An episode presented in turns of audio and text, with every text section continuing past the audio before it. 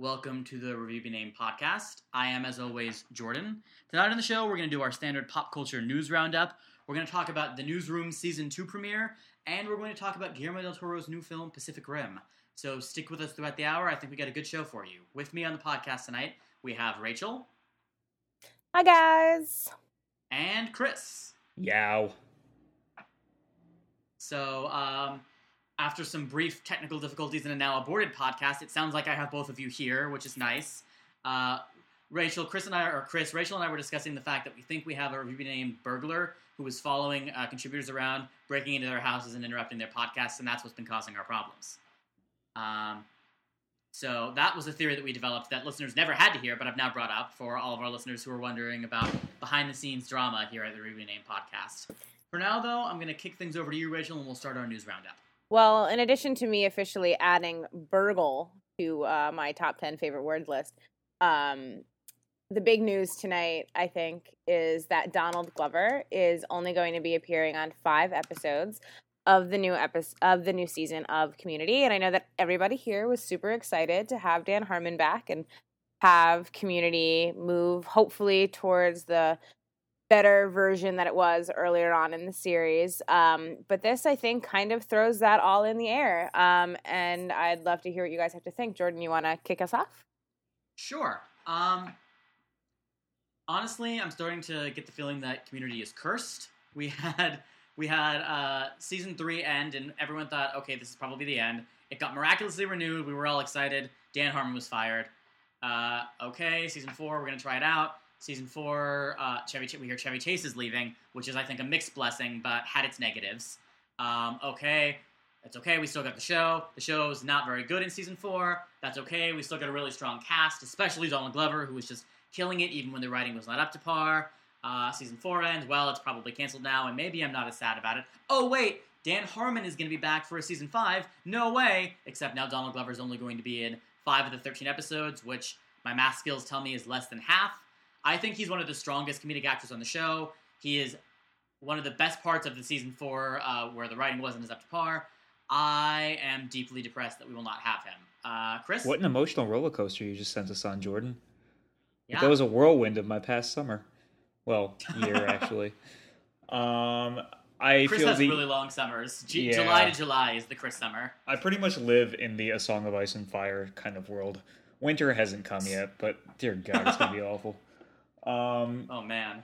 Yeah, so what a I, I agree with you hands down. Donald Glover for me was always the breakout uh, star of Community because I, I always remember Donald Glover as the guy from the uh, hilarious but uh, you know made for YouTube web shorts uh, Derrick comedy. So when he was in a sitcom holding his own against Joel McHale and Chevy Chase, I really stood up and took notice of this guy. And the idea of Community without him especially when community in season three was really the story of sort of uh, him coming into adulthood and him like becoming the true leader of the group is just really disappointing. I mean, uh, he he was definitely one of those characters that really carried the baton of a central character, even though it was very much an ensemble show. Like there were at times where he sort of felt kind of like a very very central to the core direction of these stories and I just I could see the ensemble surviving without Chevy. I don't know how that dynamic's going to work without Donald. I just don't see it being even remotely the same kind of show as it was. Eh, But it makes me very interested for Community season five because Community season five has to be something completely different. Harmon almost has to reinvent the wheel this time around, and there's a slight part of me that has hope that maybe he's up for this challenge that maybe this is just the next level of the show that he was constantly reinventing during his time on and now he's just been thrown this huge challenge and maybe he's going to just knock it out of the park That'd be great. Um, I think you're dead on when you say uh, Glover sort of became the thematic center of the show, especially. I mean, I think season two and three uh, of the show, you really saw Troy become the heart of the group and and its de facto leader, its moral center. Um, and I think you're going to miss that. Obviously, uh, I think more apparently to fans of the, the show's comedy stylings, you're going to miss Troy and Abed pairings, which is central to a lot of the show's B and C stories and just great moments in any given episode. Um, No more What- Troy and Abed in the morning. or at least a lot less Troy and Abed in the morning. Troy and Abed on occasional mornings. Oh, that just sounds awful. Makes me sad. Yeah. Um, what I just don't understand is Donald Glover is apparently reducing his role in the show to give more time over to his uh, hip hop career as Childish Gambino, which is fine. But this is a 13 episode order for season five. I feel like that gives him 39 weeks of the year to be Childish Gambino.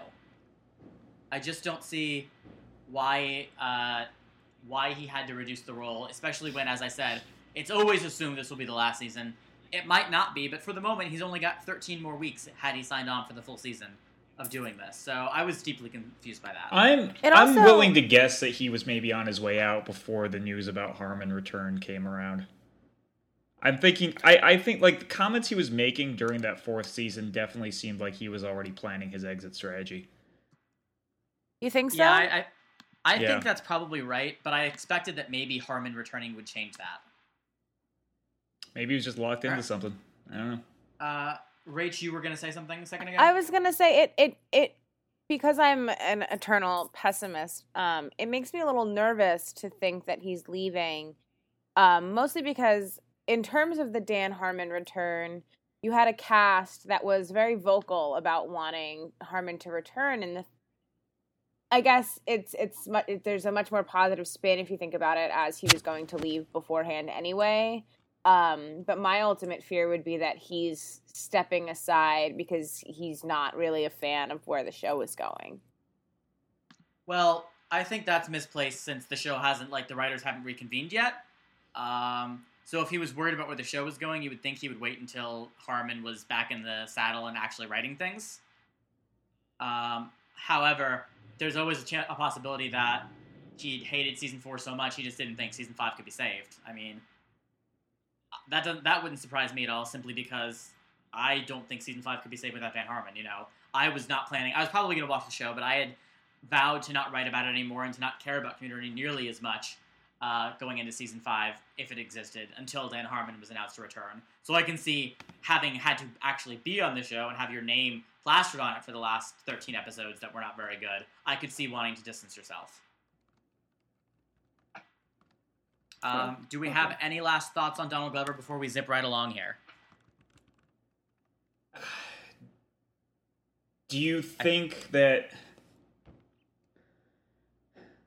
I, I, I, I can't help but thinking like we're on the road to seeing sort of a Scrubs MD type scenario from no Scrubs uh, medical school type scenario Right, from I- I knew what you meant, five. yeah. Is anybody else getting that vibe? I mean, the thing is, we know that Jeff is graduated. Yeah. There's no uh, Pierce, and there's going to be a lot less Troy. So I think at this point, Harmon has to figure out a way to twist things. I think I, I think they might actually go Scrubs medical school with it and just time jump it. Now they're all just teachers at Greendale. That would work if Um, you think about it. yeah, honestly, I would watch. Frankly, I'm excited for the show no matter what now that Dan Harmon is back because I have a lot of faith in him too. Even when I wasn't a huge fan of the back half of season three, as I think is well documented on the website uh, and in our podcasts, I still loved the show, uh, but I wasn't as big a fan of what it did in the back half of Harmon's last season. But it was always interesting, even when it was failing. So I imagine having Harmon back, whatever he chooses to do with it, it will be interesting and it will be worth watching, even if it is not as good as it was back when we had the core cast and Harmon was really cooking. Um, but yeah, I, I think a drastic premise change is unlikely, but definitely not out of the question. You never know what Dan Harmon's going to come up with, and he's going to have to come up with a way to be creative at this point because the show has changed. And he was not he didn't preside over a lot of that change and a lot of it's been out of his control. So I think that's definitely true. Rach, any last thoughts? I'm nervous, but I'm always nervous. Yeah, I, I'll I'll agree with you on that. But at this point, I can go ahead and guess that I will probably be covering season five of Community because Dan Harmon's back, and I'm going to be interested in writing about it. Uh, I can almost guarantee that we will talk about it early on in season five because we all watch the show and we all either like it or like to talk about what we don't like about it, as it was in season four. Um, so expect to hear more from us on that soon. For now, we're going to move on and talk about uh, a little preview of uh, director we're going to be talking about later, a new news story involving Guillermo del Toro, who if you pay attention to uh, Hollywood rumors, is attached to literally every project going on in Hollywood at some point or another. Uh, the guy usually has 15, 20 things that are quote unquote in development, most of which will never happen. But he has announced uh, and started to poke around a very, very intriguing project that is basically like many of my favorite things wrapped in one.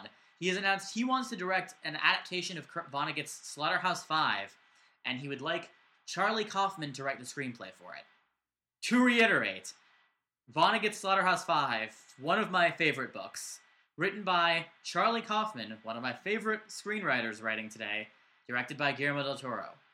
Chances of this happening?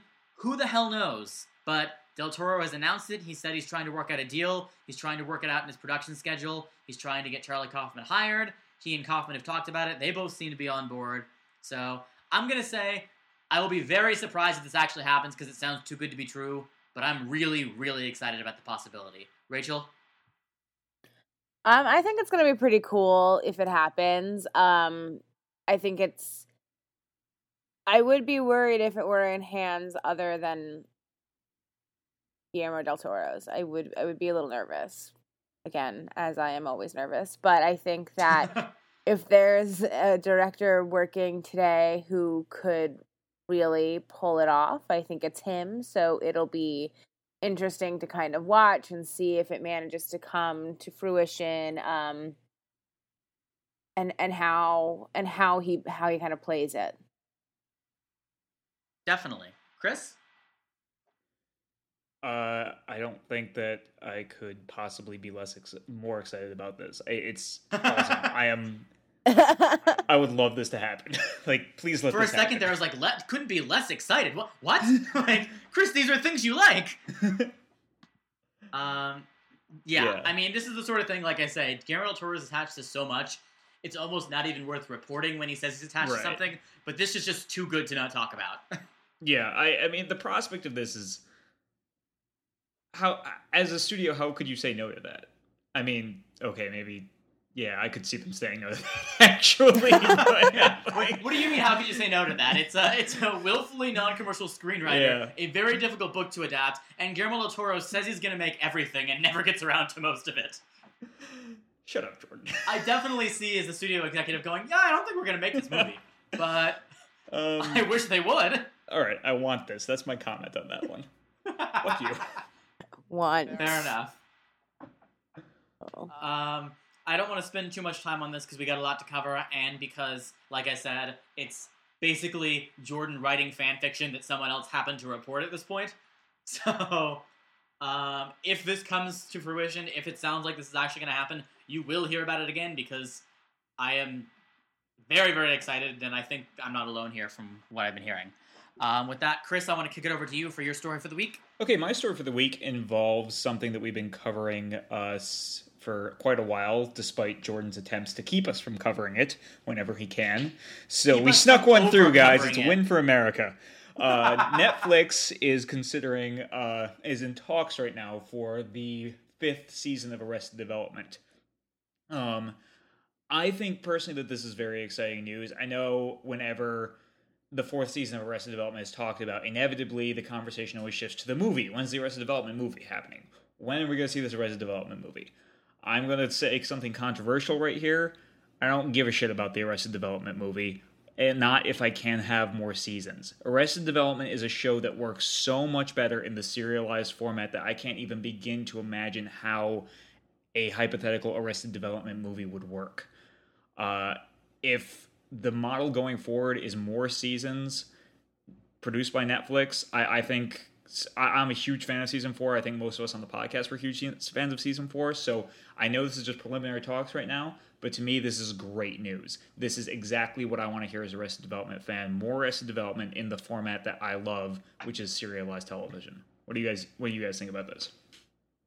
Well, I just don't see how they'd be able to jump to a movie rather than another series, considering how fucking hard it was for them to get the entire cast together for season four.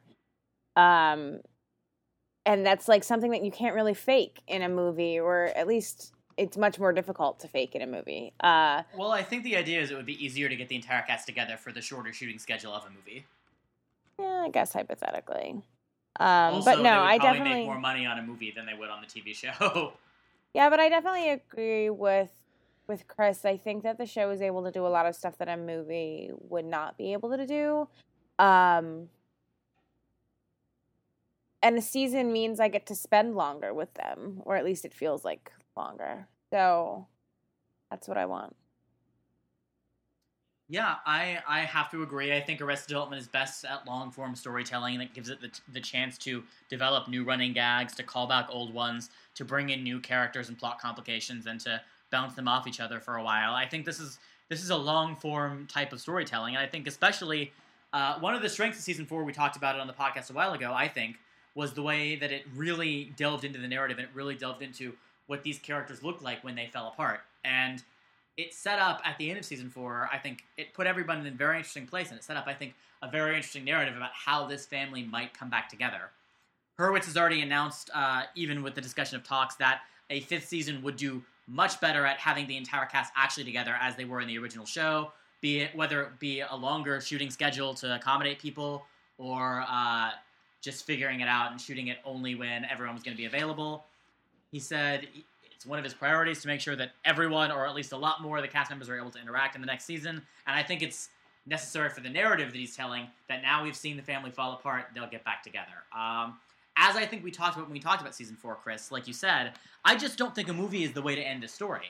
After Arrested Development was canceled, I thought it was the only chance. You know, Yeah. in 2006, that was all we had going for us, and that was where our hopes were.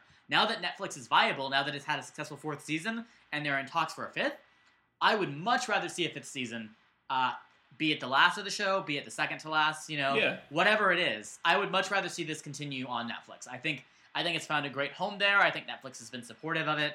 I think that's the way to go. Absolutely. Hands down, I think that if that going forward, that's my first choice for how I would like to see Arrested Development continued.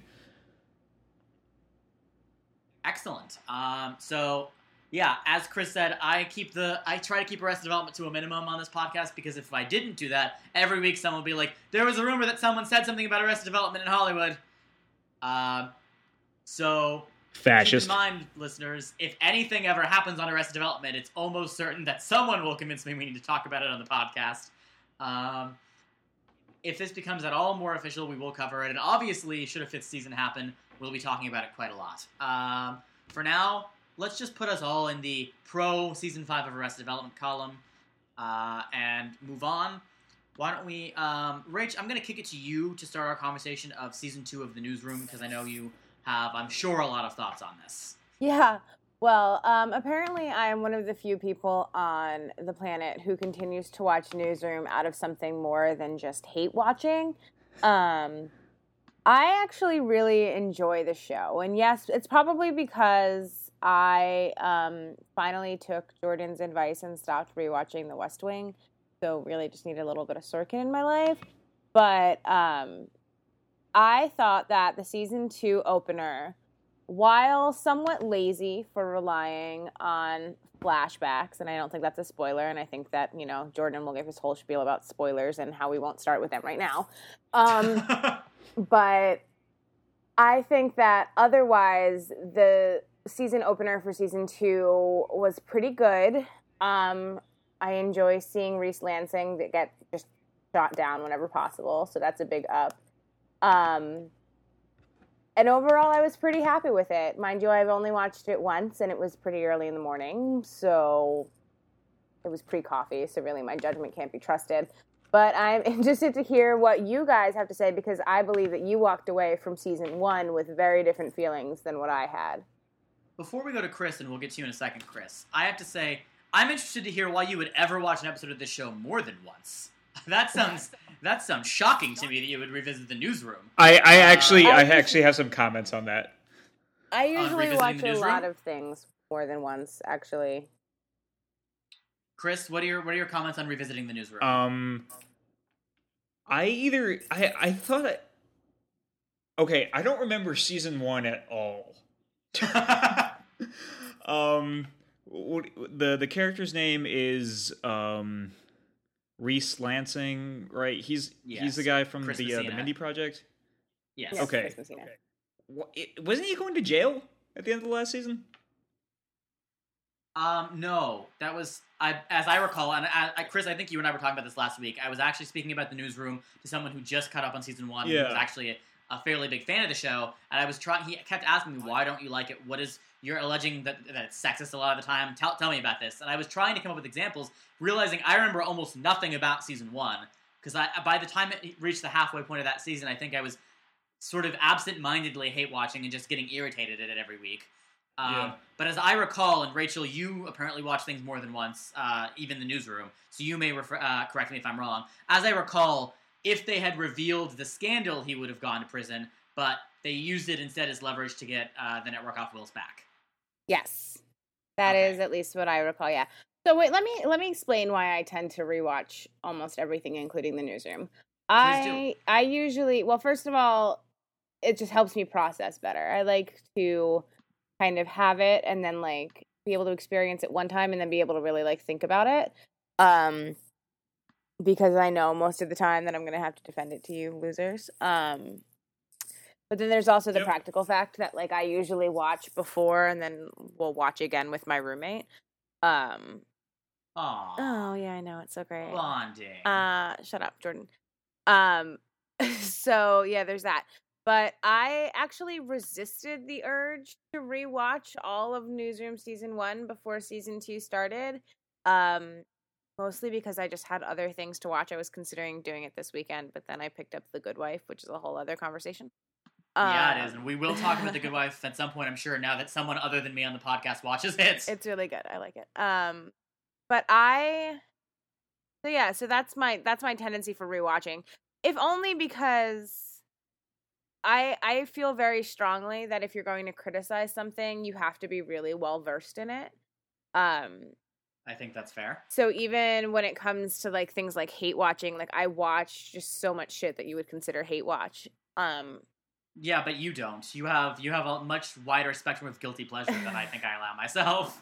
that's true, but um, I I do. I Some would do- call it you being more open minded than me, but we can talk about that on another podcast.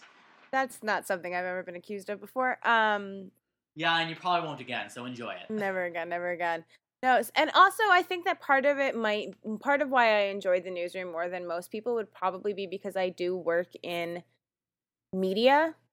Um, You are an anchor on CNN, right? I am an anchor man on CNN. Yes, um, She's I trying to am. change the system from within.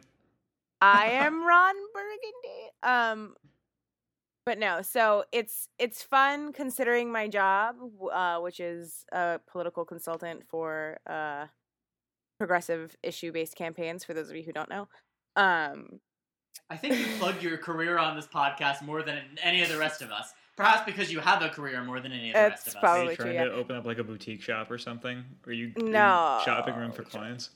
I, 'Cause uh, maybe maybe this podcast is not the best place. Although actually, the only listeners we have uh, are political media people. So yeah, I don't know if anybody on this podcast could really afford me. Fair. Um, we are the exclusive entertainment and pop culture podcast for the political elite. Shut up, Jordan. No, So, but President Obama, I'm glad you're listening. Thanks for listening, Mr. Romney. getting back to the point. Uh, Never. a lot of the stories, the way that Sorkin writes them, um, and I know that a lot of people hate that he doesn't just make up news events. I love that he does real news events because, like, nine times out of ten, he does the news the way that I wish it would be written. Um, but it isn't. So there is some kind of like sick escapist pleasure in how Will McAvoy covers a lot of things, not all, and I think that we see that in this season premiere. Um, but in how he covers most of his things, there there are things that I wish that's how they would actually be covered. Those were words almost strung together That was properly. that was almost a cogent point. Um, before I kick to Chris, I just want to say, as I have to, Rachel, because you said I was going to give the spiel, I'll now give the spiel. We are going to get into spoilers in a minute. For the moment, we're going to stay spoiler free, and I will warn you before we spoil anything that happened in the episode. So if you haven't watched it yet, go ahead and keep listening. I'll let you know when to skip ahead. Chris, go ahead and tell us your thoughts on the episode. Um, okay, I, I'm going to reiterate the fact that I remember l- much less than I thought uh, of season one. Uh, because watching season two premiere for me almost seemed like what I remember of season one sort of being around the midpoint, this being like a divergent timeline from what the last memory I have of that show because it seemed like there were certain things that I don't know directly contradicted things I remember, but it, it doesn't matter because obviously my memory is shoddy of the first season and that is weird. It was just a very weird watching experience, which is what I'm trying to say. Um, that being said, uh, I actually liked this uh, episode more than I liked other episodes uh, from season one. Um, I think that I. I, I think I, I didn't don't think they solved any of the problems really. I really think that all the same problems I have with season one are still there in almost exacerbated in some cases. Like I think that like that joke account that you and I love so much, Jordan, the uh the, yeah, the Twitter, Twitter account, at HBO I think they made a joke about Neil getting too. really involved in Occupy Wall Street. Um and now he is getting really involved in Occupy Wall Street. Like uh I don't know that they've ever made a joke about Maggie doing a stupid weird haircut, but it they might as well have, Yeah. and she did. like that that okay so that, that i'm glad you brought that up because that for me was like the moment of like i, I started watching because like whenever whenever it's just jeff bridges I, I, jeff daniels this show is it, it works for me to an extent.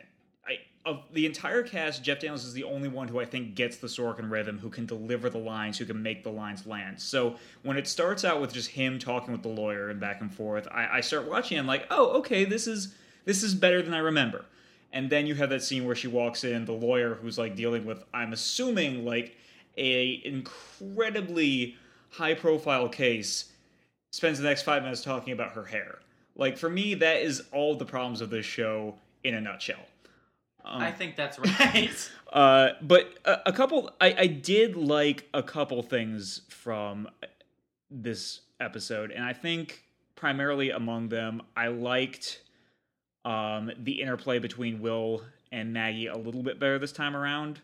Not in every scene. I didn't like it in the bar. That was just back to their normal bullshit that I can't oh, stand. Will and Mackenzie. Oh yeah, Will and Mackenzie. God, I can't remember anyone's names. Wi- It's okay. I, I enjoyed this immensely. yeah. So Will and Mackenzie's uh, interplay I liked a little bit more this season. I liked the scene where they were in the control room and everything was going wrong, and um, you, you actually got to see Mackenzie be competent for a change, which is something Yeah, thank God. refreshing. Yeah. Um, but for the most part, for me, it was just a reminder of a lot of the reasons why I dislike this show, and I it's definitely a guilty pleasure watch for me because I don't think I can stop watching it. I don't even know if I can call it a guilty pleasure because it doesn't give me much pleasure to watch it, but I will probably still watch it and feel very guilty about doing so. Yeah, I'll I'll jump in now. Uh, there's there. I think the way you just said it sum- summarized a lot of my feelings. There's like a. It's not joy, but there's a sick like something that I get out of watching the show. Um, even as it continues to disappoint me. And I'll say right off the bat, I think the season two premiere is one of, if not like the best episode the show's done yet. Um, I think it was a, a pretty solid hour for the show. Yeah, by by their That being standards, said- I thought this was one of their stronger outings. Yeah, I agree. That being said, as as I think you already said, Chris, it has pretty much all the weaknesses the show had last Yeah. year. Um, it seems like Sorkin has tried a little bit to to clean up here and there. It seems like he's trying to make everyone less smug, which is one of the big problems I had last year. Um, and he's showing they're capable of screwing up. Seems like that's going to be a big arc this season. In fact, that's good. They toned down the uh, theme song, so it's less "We are the greatest newscast ever." We are literally Edward R. Murrow, um, and more like "We're a newscast, yay!" Uh, which is nice. I felt like everyone seemed a little bit more settled in their performances than they had last year, especially in the early going of season one. It was pretty rough with the Sorkin dialogue, and while I still agree with you, Chris, that Daniels is the one who masters it, uh, and the rest of them were a little bit hit and miss. Yeah. I think Sam Waterston has gotten much better at it and is actually pretty solid now. Um, but I think everyone's gotten a little bit better at it. Um, so I'll say that. I'll say uh, my favorite character from last season was Olivia Munn, Sloan Sabbith. She is still my favorite character after tonight's episode, even though they gave her some pretty dumb things to do throughout the hour. Um, I think she is another one who kind of she gets the patter, she gets the banter, and even when Sorkin gives her something dumb and sexist to do, which happens deeply, shockingly a lot on this show, like Yeah. pretty much Like- the biggest, most troubling thing about the show to me is how often Sorkin is throwing the women on the show horribly sexist material, and he he throws some at Olivia Munn tonight, uh, or in last night's episode rather. I don't know why I said tonight. It's not even the night it aired. Um, he throws he throws some at her. There's some for Mackenzie. There's some for really every woman on the show uh, in this episode. But I think she's the one that managed to pull it off with the most aplomb. Um, I, I think that I think the difference there is that she can really land those comedic beats, whereas the other two, I don't really think can sell it into a comedic moment as well as she can. I think that's exactly right. I think I always say uh, when Sorkin dealt with charges of sexism in his previous shows, I would always say uh, the thing about his characters is they're all really, really, really good at their jobs and really, really terrible in their personal life, and that's uniformly the case across the board. In the newsroom, that has been less the case in that we've seen the men be competent a lot more than we've seen the women be competent, and we've seen the women be a mess in their personal lives a lot more than we've seen the men be a mess in their personal lives. So it's just been a, a skewed balance, and I think Sloan Sabbith is the character that most hits the balance we're used to seeing from the show, which is like she is really, really good at her job and a little bit of a mess in her personal life in ways that are funny and endearing and don't undermine her capabilities.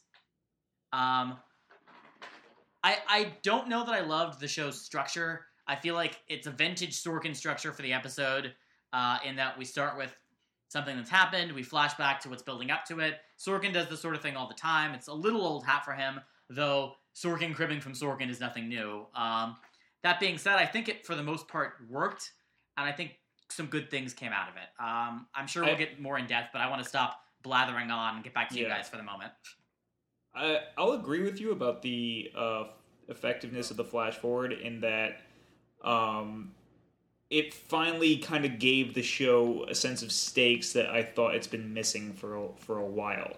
Like even tonight, the I mean, Je- I, I I don't think anyone will disagree when I say that Jeff Daniels is the strongest performance on the show, but I I have a really hard time so when his arc kind of just comes down to like like the scene. I, I thought the scene where um, Mackenzie calls him at night, where he's kind of in the hammock, just like he can't sleep. It was a really well performed scene. There, I really like the dialogue between them in that scene. Um, And Van Morrison was playing, which is always nice. but And when- he was smoking marijuana. But when you when it comes down was. to it, he's really sad because he's not as popular as he was.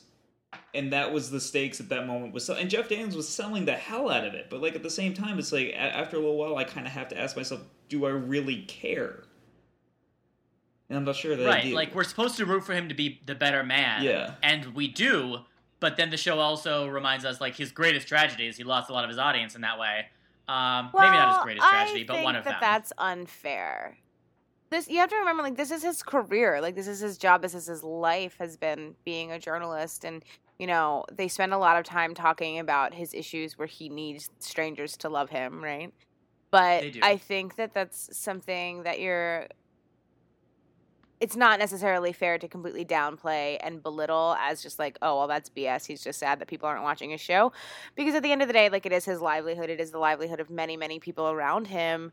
Um so that is a pressure that i think he should be feeling both in terms of being a professional and knowing the weight that is on his shoulders to carry the show but also as a news anchor who i mean really there's a certain kind of limelight that comes with being a news commentator that is very kind of hollywood movie star esque, just you know, in DC or New York, I guess. Um, I did love that moment when uh, they're in the the planning meeting and she and, and Mac makes that comment about New York uh, about DC, where it's like, well, nobody cares about DC because that's really true um, in terms of news production.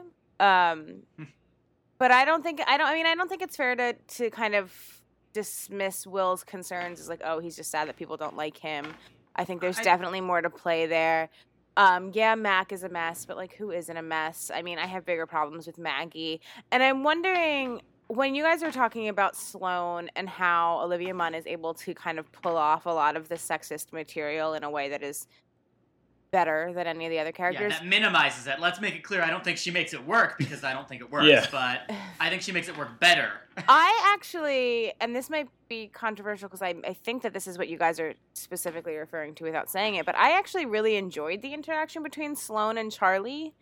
Um, Here, why don't we? Um, why don't I say I will backtrack and say you're right about Will. I think I think I was a little cavalier there, and he does have more going on.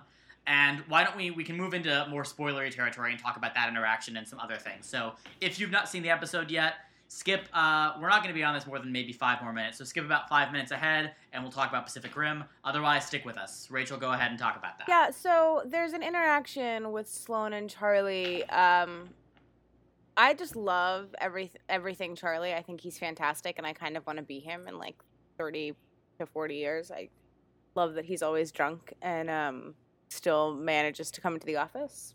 I guess that's my biggest professional aspiration. Yeah, that's the dream, like, to be both drunk and in the office. Uh, You can't and, do your job hungover. Find a new job. Exactly. That's what I Um, always say. That's not what I always say. Well, and I love like the comment that he makes about like them being on the Romney bus, like they're in Nashua, like they're drunk in the morning too. That was fantastic. Um, but I really liked that back and forth, mostly because I trust, and this might actually be a lot of character that is imbued in the actor and not the character as written on the page. Um, but I trust that his comments aren't malicious. Um, and at the end of the day, I feel like he has everybody's back, so he can snark at them. And yeah, it's a, it's the things he says are sexist, but I think that it's also the kind of situation where um, that character wouldn't be pushing that kind of those kinds of comments to a, to another person, another character who he knew couldn't handle it. Like he would never have that conversation with Maggie, See, that's but he that's can have not it the with scene. Sloan. I, Well, here, before we get into uh, whatever scene's Yeah. driving you crazy, Chris, I have to say a few things. First of all, the idea like can handle it and that that she should have to handle it is kind of bothersome and brings me to the other thing I wanted to point out, which is the same friend I was talking about who likes the show a lot more than me, uh, and I have had conversations in the past, and especially after the newsroom, as I've gone back to The West Wing and other Sorkin product. There's this. I feel like Aaron Sorkin has this idea of like 1950s style gender roles where it's like it's not really sexist per se it's just like oh women ha ha ha and like they're strong women they can handle it it's cool if we're a little like sexist toward them and i mean you saw the same thing with the president and allison janney uh, cj on the west wing and leo and cj on the west wing uh, it's just something sorkin kind of plays around with and like i guess on the west wing it always felt benign to me because that show was not as overtly sexist as this one often is but it sticks out a lot more to me on a show like this, where the first scene we see of Sloan is not Sloan being competent. We get to see that in the episode, we do. But the first scene we see is Sloan taking shit from Charlie basically for being a woman. Um, and she gives it back to him, and I liked that interplay between them. But it, it, it is problematic. Not so problem, not as problematic as a lot of things we see from, as we all say, like the walking problem that is Maggie. But I thought it was problematic. No, Maggie is Maggie is definitely a huge problem. That's a whole other can of worms, and I'm not going to fight you on that at all. I think that, and I don't want to pull the "I have ovaries" card here, but No, by all means. I- I, mean, we can disagree, but you can still have ovaries. I I think that the relationship that is represented there is actually one that a lot of women in the workplace would prefer to what they have. Um and especially in the news industry, the like media is like many many public facing industries is incredibly misogynistic and can be incredibly sexist and I think that you see Charlie coming in from this quote unquote older generation and Sloan being a very strong character. Um, and I think that you do still see a lot of respect for Sloan um, from Charlie. Uh, and that, like, yeah, you made the comment about, like, oh, she shouldn't have to deal with it. But I mean, there is a certain kind of snarky um kind of recognition that that's how things exist and also Oh, but and- like but like he's not taking it seriously right like i don't i don't know i don't have a problem with that i have a huge huge i have huge huge huge problems with maggie just in general i think she's terrible What I would, what I Um, would I, is, could I could I um, jump in here for a second? I, of course, go ahead. I, go I ahead. think we're kind of centering around, to me, one of the least problematic examples of sexism that we saw in last night's episode. Where, I mean, I, I I'm totally with you, Rachel, in that I I can see like I'm fine with the character of Charlie coming off as kind of sexist because he's kind of an older alcoholic in the news business, and if that's part of his character, then I almost see that as him being a little more fully drawn, and I'm fine with that. Um, I think for me, one of the bigger issues I see is that this there's sort of this this universal characteristic trait among this ma- the main female cast in the show of for lack of a better word ditziness it just seems to be like something that this is is comedy for like of the female characters. You have uh sloan not bringing the report and just bringing a blank piece of paper as a prop. You have uh mackenzie forgetting her purse um and needing to borrow money from will for drinks And that cab was a a deeply cab uncomfortable bag. scene for me. what's that?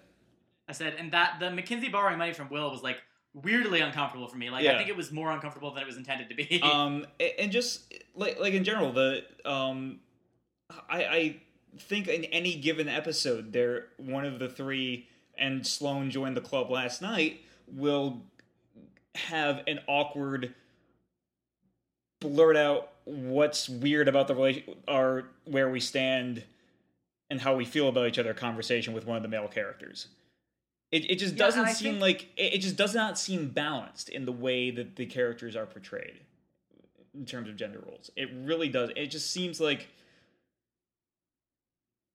there there's a lot of subplots a lot of moments that i don't think you can just pin down to the one of them. I almost think that universally among the three sorkin gives very similar moments to and it's really kind of underselling them as like really kind of undermining them as characters Yeah, I think I think you said it pretty much perfectly, Chris. I think the problem is the imbalance. Like we're used to seeing this sort of thing from every Sorkin character, really, as long as he's been writing. But I don't think the balance has ever been as off and as off on gender uh, lines as it is in the newsroom, and as it continued to be last night. Um, though I will agree, I don't think the the Sloan Charlie thing didn't really bother me. I just think it was emblematic of of uh, a lot of the things that do in fact end up bothering me. Um, and I think possibly it didn't bother me for the same reason that Sloan walking in with the blank piece of paper didn't really bother me, and it's because Olivia Munn can pull it off. Um, and that may be why I never really noticed these things that we're having problems with on uh, The West Wing, because Allison Janney is a class act and an amazing actress, and she can pull it off. Um, and they kind of make it, make them feel more fully rounded. And I don't want to undercut. I think Alison Pill is actually a very good actress as well. I've, I've liked her a lot in other things. I just think that the character of Maggie is such a mess that I don't know if she has anything to do with it. Um, but for me, uh, uh, while I'll agree it did contribute to the pattern of ditziness, I think the the Sloan walking in with the blank piece of paper and then pulling it off was actually a, a trend in the right direction. I thought that It's was like- fantastic. Actually, I really liked that scene. Because it, it was it was a moment where and just like the scene at the beginning where you see things going wrong in the uh, production booth and Mackenzie just pulls it off and makes it work. It felt like a trend in the right direction of like, well, these women are also very good at their jobs and they know what they're doing. Yeah, I Um, actually wanted to make that point because because because Chris, you mentioned like the ditziness and how they're always fucking things up, and yeah, that's totally true. Um, but part of it is also like I think that throughout there is a sort of um really serious professional respect for Mackenzie that we see from the beginning. Um, people are really impressed by her work. She's brought in to really turn shit around um, in a way that nobody else can handle, and in a way that um, Charlie, who's kind of the center in terms of like the morality of the show, I think, which is a really weird thing to say considering that character. Um, but he is the elder statesman who kind of holds it he's all Sorkin's together. Great white man. Yeah, he's the great white man. Um, you know, he knows that Mac is the only person for the job, and I think you you saw today, you saw in this week's episode, you know, there was talk about her um, overseas um, re- reporting. So I think that there is a lot of like respect for her in that sense, and um, yeah, she can be ditzy, but I agree with you that, that everyone on the show shows a lot of respect for her. I just don't think we've seen a lot of reasons for that until now. My problem is everyone can say it's like on Studio 60 when everyone says Matt Albie is the world's greatest writer, and we never really see a great comedy sketch from him. and It sort of undermines what the show's doing. Well, you can tell us Mackenzie is the world's greatest producer, but if you just show us like, if you just show her like, I forgot my purse and I can't even deal with the DC office because I'm so ditzy, and like, if you just show her screwing up and sending an email to everyone uh, that was meant for Will, like she did in the I think the pilot bat last season, mhm. um, Yeah, and doing all these like ridiculous, in- completely incompetent things, and you never show her doing the things like we saw in the premiere last night, uh, where she's actually doing something really, really well. then it undermines people saying she's really good at her job, and at a certain point, it becomes less believable, and it becomes harder to root for the character. And I'm not saying the show Uh, doesn't give them their moments of professional, um, of, of being the consummate professionals they're telling us they are. But like the, the fact that they give them all these same kind, like that Sorkin thinks that these kinds of moments are funny for all three of these characters equally is what bothers me. It's like if you think about like a lot of these little moments of, and I, I wish I could think of a better word for ditziness, but they all three of them do it like throughout the entire series so far. Um, and I just don't think that we had that in the what you were mentioning about the West Wing with um, when you had the two main female leads being ostensibly Allison J- uh, Stockard Channing, well, three, um, Allison Janney, Stockard Channing, and um, I'm, I forget who played Moss. Donna. Yeah, Oh, Um, and Janel Moloney. I was thinking of yeah. yeah. Um, it, it they they just seemed like different characters with well.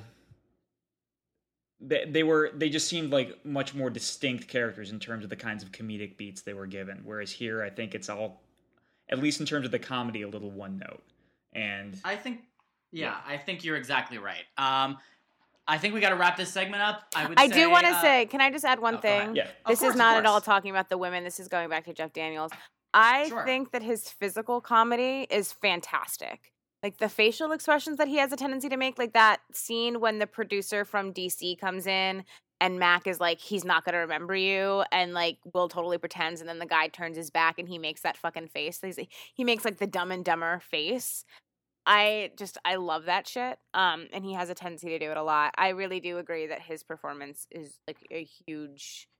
I, I really enjoy his performance. Um, basically. Yeah, I mean, I think so, yeah. I think Daniels is is week in week out the best thing about the show. Uh, sometimes Sam Waterston steals it from him, uh, but I think Daniels is is the show center. Um, I would say all in all, uh, to wrap up because I know Rachel, you got to run in a second.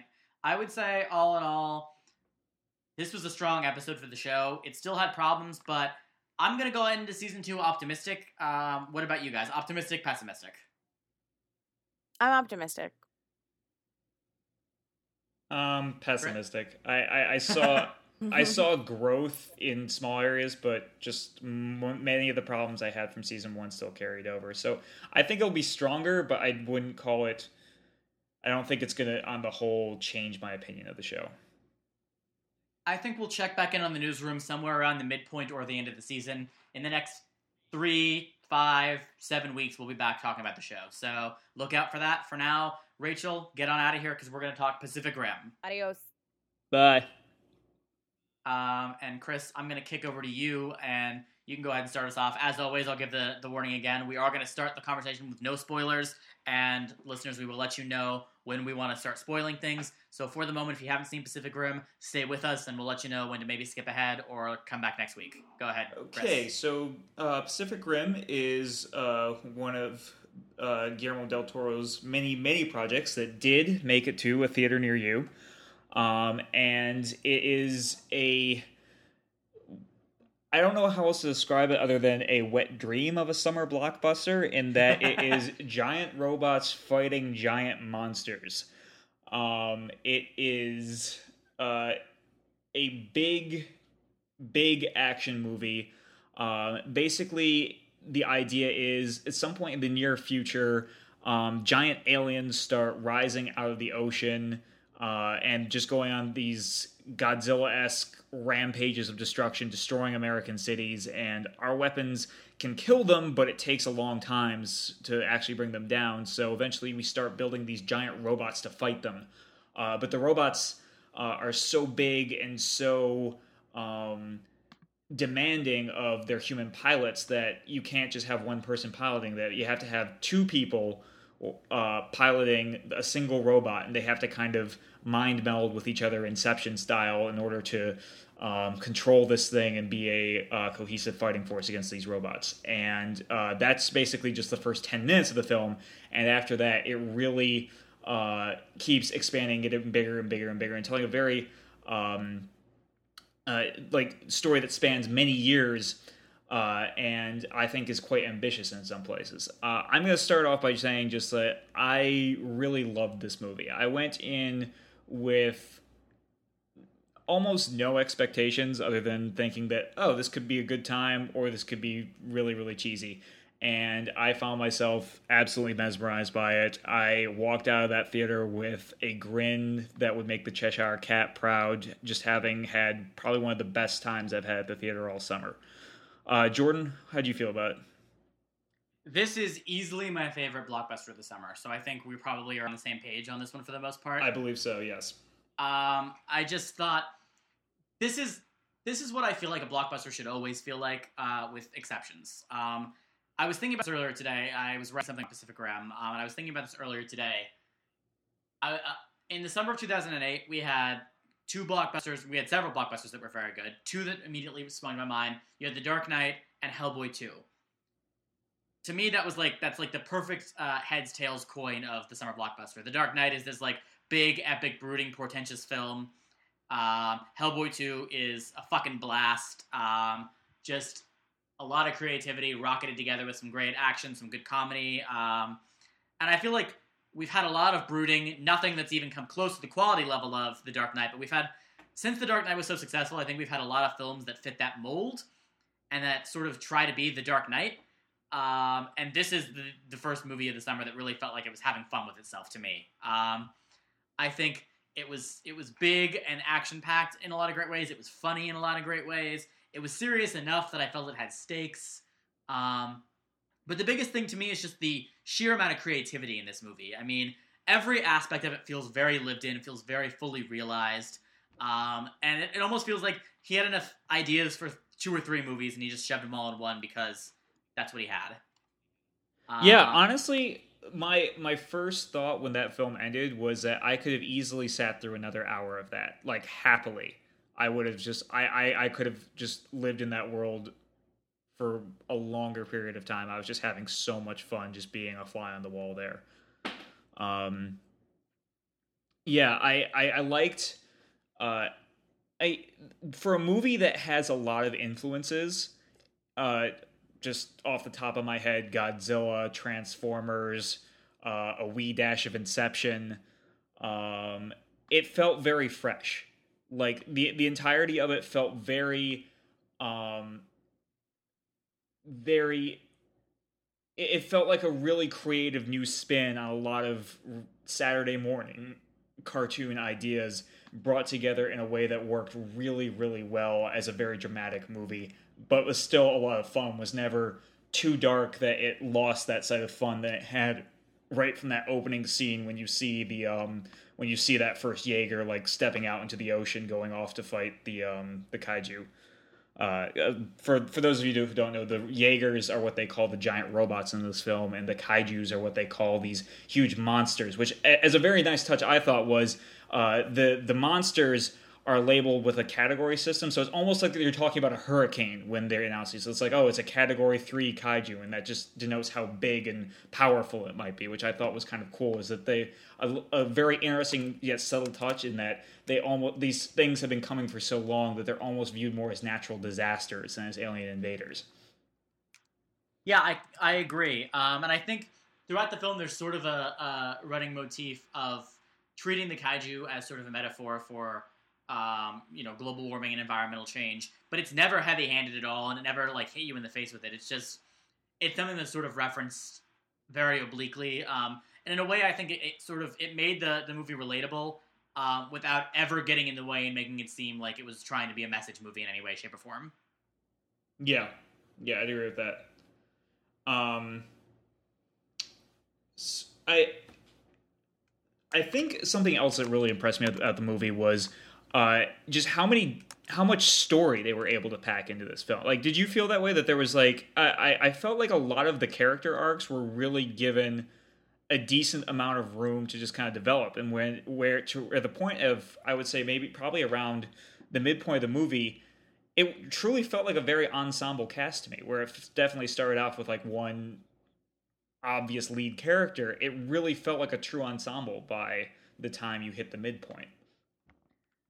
Yeah, um, I would I would say that's definitely true, and almost but never to the film's detriment. I would say. Um, Yeah, is- it's it's a really really busy movie, um, and there's a lot going on. There's a lot of ideas, and I think there's a lot of things that maybe could have used a little bit more depth had the film had time. But I think that it it goes along at enough of a clip that you can kind of overlook anything that's not working for you, and it throws enough ideas at you that you can go, "Oh, that's cool," and then it's on to the next thing. Um, so I would say for the most part that worked to its advantage. Uh, but there's just Yeah. there's a, there's just a lot going on in the movie in a good way. I would say. I mean, if not, if something's not working for you, there's five other things. You know, if you can't stand Charlie Hunnam's uh, terrible American accent, don't worry about it because Idris Elba's standing right there in a kick-ass suit, being badass. Yes, and that's something I think we can all get behind. Yes, more Idris Elba, please, world. Um, Hollywood, Absolutely. if you're listening to this, all of Hollywood, can you handle that for me? Uh, I, they'll as- be right I assume there are like executives. Actually, no, as we've already established, only political uh, bigwigs listen to this. But political bigwigs, call your Hollywood friends, make the executive scramble around to uh, give me more Idris Elba, please. Yeah. So let me ask, what was your what was the the big favorite thing of the movie? If you if you can sing, single out one thing. Um, I hate to go this broad, but just it's just wholehearted embrace of just like this sense of big action movie fun of just like this is what a summer blockbuster at its best can be. Like it's this idea of it's an end of the world movie but it's an absolutely ridiculous end of the world movie. Like the their their plan for dealing with the giant monsters was giant robot men, and there's just something so wonderfully ridiculous about that, and just seeing these things slug it out um, and destroying cities was just uh, it, it was just it was just the best kind of action movie in that it what had huge stakes. It wasn't afraid to take itself too seriously, but it never ventured into the realm of parody or mocking the genre at all and at the same time there were there were really very archetypical but at the same time very enjoyable character arcs that uh, really serve to give the film just enough heart to make you care about it beyond just being an action spectacle so i know that's the broadest thing to ever say there so let me try and narrow it down a little bit more to i really liked the idea of the um the mind meld drifting they had to do to control the robots. I think that element really kind of kicked the film into another level over maybe something we'd kind of seen before. I think that that when I was originally was hearing about like the trailers, I was like, oh, that's kind of weird. Why are they doing that? I don't really get that. But then when I saw it on screen, I totally, I, I totally got it, um, and really seeing these these relationships between these pairings like how they have to like learn how to live inside each other's heads and help each other through like all these dark memories and learn how like different combinations can work with each other to make these things these robots move. I think really elevated it to a level that it wouldn't have been if it was just like single pilots in really really big iron man suits. Do you do you kind of understand what i'm saying? Yeah, definitely. yeah. Um, it, it gives it its own vibe. yeah.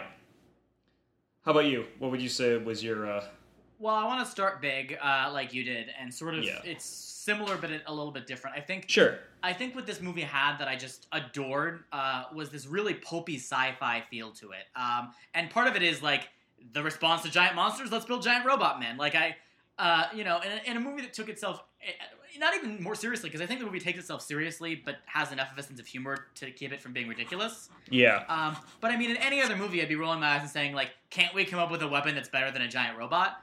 But Yeah. this movie pulls it off. Um, similarly, like you have the naming scheme of this movie is just so like 50s like sci-fi pulp that I love. That you know, the base is called the Shatter Dome. You've got characters. oh yeah Stacker Pentecost and Hannibal Chow, and it's like it's all it's all got this real like like I think pulp is the only word I can think of to describe it. It's this it's this beautiful, stylized, well realized feel to the whole movie that I just loved. Um, yeah to get more specific, I think the sequence to me that was the most Guillermo del Toro, um, and I'm a huge del Toro fan. If it's not clear already, I loved Hellboy 2. Um, and I think the scene that tracked that the most to me, and that just made it put a smile on my face the whole time, was when uh, uh, Charlie Day's character, one of the scientists, goes to the area of Hong Kong called the Bone Slums, which is like a uh, ghetto set up in the carcass of one of these fallen kaiju's.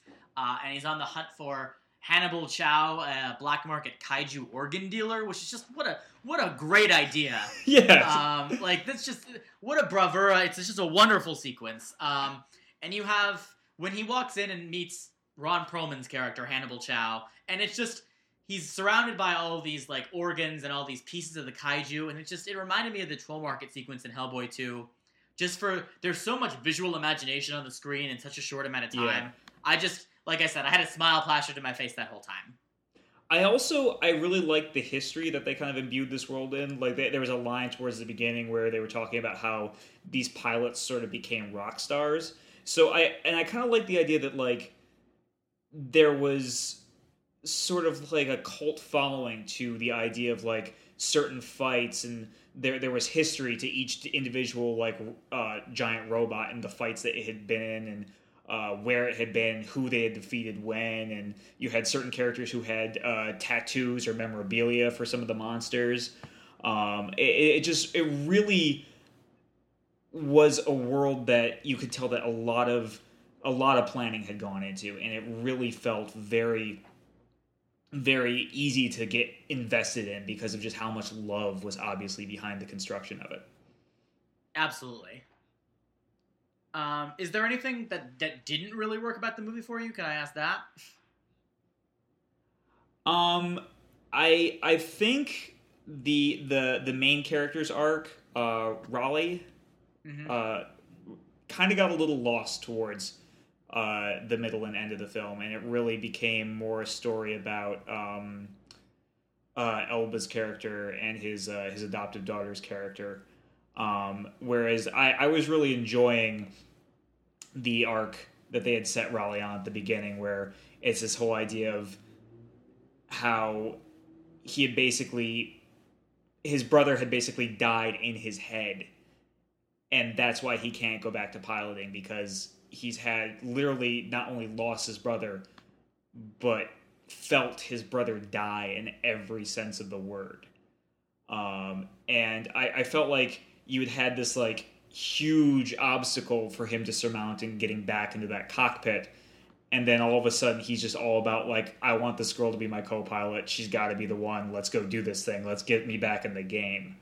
Uh, his it, it just seemed like and i'm sure there was just so much going on in this movie that you had to speed that up a little bit that there were some dramatic beats that were kind of lost along the way in his story. And as a result made him less interesting towards the middle and end of the film than he was at the beginning Yeah, I can definitely see that. And he, I mean, I think honestly, I think Hunnam's performance is is maybe the weakest part of the movie. Um, and I think that he's not done many favors uh, by the script. Like, I just think Del Toro was interested in pretty much everything that wasn't the main guy. Um, Yeah. Like, I feel like the movie starts with a very, it's a very cliche sort of standard action uh, summer blockbuster structure, and I just don't think Guillermo del Toro was particularly interested in that portion of the movie. So you've got you've got the basic bones of it that play out exactly as you'd expect, and everything going on around that is way more interesting and a lot more fun. Yeah. But at the same time, I was still interested. Like I was still interested in that trajectory. It just kind of seemed it just seemed like too sh- sudden of a shift for me, and sort of a missed opportunity, and um, just allowing that character to just kind of drift into the background. Yeah, I think you're right when you say, and this is, I, I feel like we're in a summer of blockbusters that feel very bloated, and this is Yeah. a blockbuster that I would say, like, if there had been 20 or 30 more minutes, this might have been an even better movie. Like, Yeah. I think if they had had a little bit more time to go into a little bit more depth, it'd be great. Um, I would love to see an extended cut of I was movie. Say, I'd love there Yeah. to be a director's cut. I don't know if one exists because I don't think a whole lot was cut out. You know, I didn't hear any controversies over it, but I'd love to see a director's cut of this. And I'm sure when it comes in on Blu-ray, there will be a making of that is longer than the movie, just like there was for Hellboy 2. Which, if you're a big film geek, if you care about how things are made, go watch uh, the Hellboy 2 making of documentary on the Blu-ray for it. It's longer than the movie, and it's amazing. Um, so I'll plug that as well. Cool. but Um, so, something I also would just like to shift to really quickly would be, um, I was I was a big fan of the action scenes in this film. Uh, having come out of I think not so long ago, Superman, uh, Man of Steel, where the action scenes were just almost so fast and so dark that at times it was just like I, I just gave up on trying to follow. I thought even though everything was sort of dark and it was rainy all the time. There was always water around. I never had trouble following these action sequences or being engaged by them. And I think that's really an impressive feat in the age of giant CGI things duking it out. Because, I mean, I, I think the closest comparison I could probably make would be the Transformers films, of which the action action sequences are just a mess, and you could honestly just have like a camera doing a close up of an erector set just being smashed together by a child, and chances are I might not be able to tell the difference. but this was so done in a way that was both clear and exciting, and I think that's a big feat because I don't really remember a time that I've seen something like that done this well. Yeah, I one of the things that I wanted to sound out, and it's it's again, it's similar. I feel like you and I are on exactly the same page in a lot of things this evening. Not that it doesn't always happen, but um, one of the things that really impressed me about the movie was there's he takes Del Toro takes time to add like little visual flourishes and jokes to a lot of the big like bombastic action scenes that that made it feel like more lived in and, and connected me to, to what was going on more. I mean, in like you said in Man of Steel, I just felt like it was enervating after a while. You just had like the city was falling down. Okay, like great. Um, but there are little things like uh, the the sea of dead fish that comes back in after the after one of the Jaegers explodes, or the uh, what happens when the the fist of the Jaeger goes through and hits that very tiny uh, whatever they call those balls that bounce back and forth on a desk. Oh yeah, and, yeah. Like it just stops just in time to hit it and get it started. And it's like little things like that that made me chuckle or made me go, "That's really cool," and that's an interesting take on that. Um, that just kept me engaged throughout these huge action sequences. But I think you're right about the way the way they're shot makes them easy to follow in a way that a lot of action in the last few years hasn't been. Yeah. This is just a good old fashioned blockbuster. You know, it does it does most of the things that a great blockbuster movie does well, very well. Um, and it's rare you know, in at least in this year, and I think in the last few years, it's rare to see something that's as much Yeah. fun as this. I mean, especially think- especially since like I, I think in recent years the word blockbuster has almost taken on sort of an apologetic connotation. You know what I mean? It's like it, it's a lot of times it's used to say like well, this wasn't the greatest movie ever, but you know, it's just a summer blockbuster, so cut it some slack. Whereas I, I think this movie is a big reminder of the idea that like what a blockbuster is when it is great. Like there is such a thing as a great blockbuster. Blockbusters are supposed to be huge, big spectacles that are fun, that are engaging, that make you feel a whole bunch of things, that maybe uh, just can be this thing that like everybody has to go see. That is that thing that you just want to talk about with all your friends, and it's just a great example of escapism.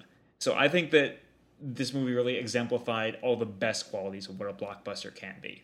Yeah, I think you're exactly right. Like a great blockbuster should be just that. It should be, you know, I think a, great blockbuster should be a great movie. Um, Yeah. and that doesn't have to mean being as serious and you know deeply symbolic as The Dark Knight was. And that's Yeah. again, The Dark Knight was a great movie and a great blockbuster, but I think this is a movie that captures how much fun you used to be able to have at blockbusters in a way that nothing else this summer at least has, and that I hope more things will follow suit. Um, I hope this movie ends up doing very well. I know Grown Ups 2 beat it at the box office because we live in hell. That hurt Um, me on the inside. Viscerally, viscerally hurt me on the inside. But I really hope if you haven't seen the movie, we actually didn't end up getting into any spoilers, which is not bad. Um, if you haven't seen the movie, go check it out. Uh, it's it's just so much fun. I I have a hard time believing you won't enjoy it, even if you don't love it. Um, it's just it, it's the type of movie that you want to sit down with with popcorn on a hot summer's day and just like enjoy.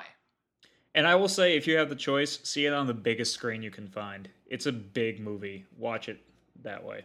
Yeah, I, I would agree. Um, I didn't see it in IMAX because it was IMAX 3D, and you know my feelings on 3D.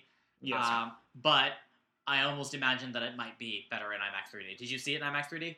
I didn't, but I kind of want to now. I liked Yeah, it so much, I want to go back. I may revisit it in, and I haven't seen a 3D movie since uh, Avatar because that was the one that was supposed to change 3D for the better. And I saw it and was like, you know what? Still didn't do anything for me, so I haven't Yeah. gone back. But this may be the movie that makes me go go back and see a movie in 3D uh, for the first time in years. Um, is there anything else you wanted to say before we wrap this segment up?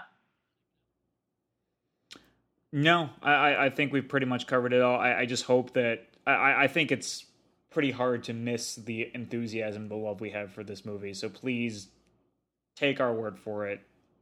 Yeah, this is go see it. We really, we we really, we like to like things here. I mean, I know like we're kind of a pessimistic bunch that just likes to rag on things a lot of times, but we really like this, and we think you will too. So please go check it out that's the perfect way to end it. I don't even want to say anything else. Um, so go see Pacific Rim. With that, we are going to hand out the Rachel Charles Memorial Award for Best Performance in the Week. As you all know, we've spent the show laboriously calculating. There have been a lot of tallies to check off. There have been some boxes to check. I don't even know where those came from. Those are new on the form, but we've got some boxes to check now. Um, and we've come to the tabulation. So, with a drum roll, the uh, winner of the Rachel Tardif Memorial Award for Best Performance in the Week, and God rest her soul, she's not here with us now to hear it handed out, unfortunately. Um, the winner of the Rachel Tardif Memorial Award for Best Performance in the Week is Mitch Hurwitz, who not only managed to revive Arrested Development for another season on television, but now looks to be positioning himself to review uh, to renew it for a yet another season on television. And actually, in a first time on the Review Name podcast, we have a tie this has just come in. It's just hot off the presses. We have a tie. Oh God, so I'm so excited. Congratulations to Mitch Hurwitz. But we also have to hand a Rachel Tardif Memorial Award for Best Performance in the Week to Guillermo del Toro. Woo! Who, who not only has the fanciful, amazing sounding Slaughterhouse 5 adaptation with Charlie Kaufman and himself in the works, but gave us the best blockbuster of 2013 so far. There's no way you don't get a trophy for that, Guillermo. So, Mitch, Guillermo, come down to our offices, pick up your trophies and your small cash prizes. You each get one. You don't have to share it. Um, and please come at the same time because I feel like we would have a really good conversation if we had Guillermo del Toro, Mitch Hurwitz, and us in the room at the same time. I I think that one would definitely win us the potty. Yeah, we would get a potty. um, with that, this has been the Review Name podcast. I have been, as always, Jordan, and tonight we are canceling the apocalypse.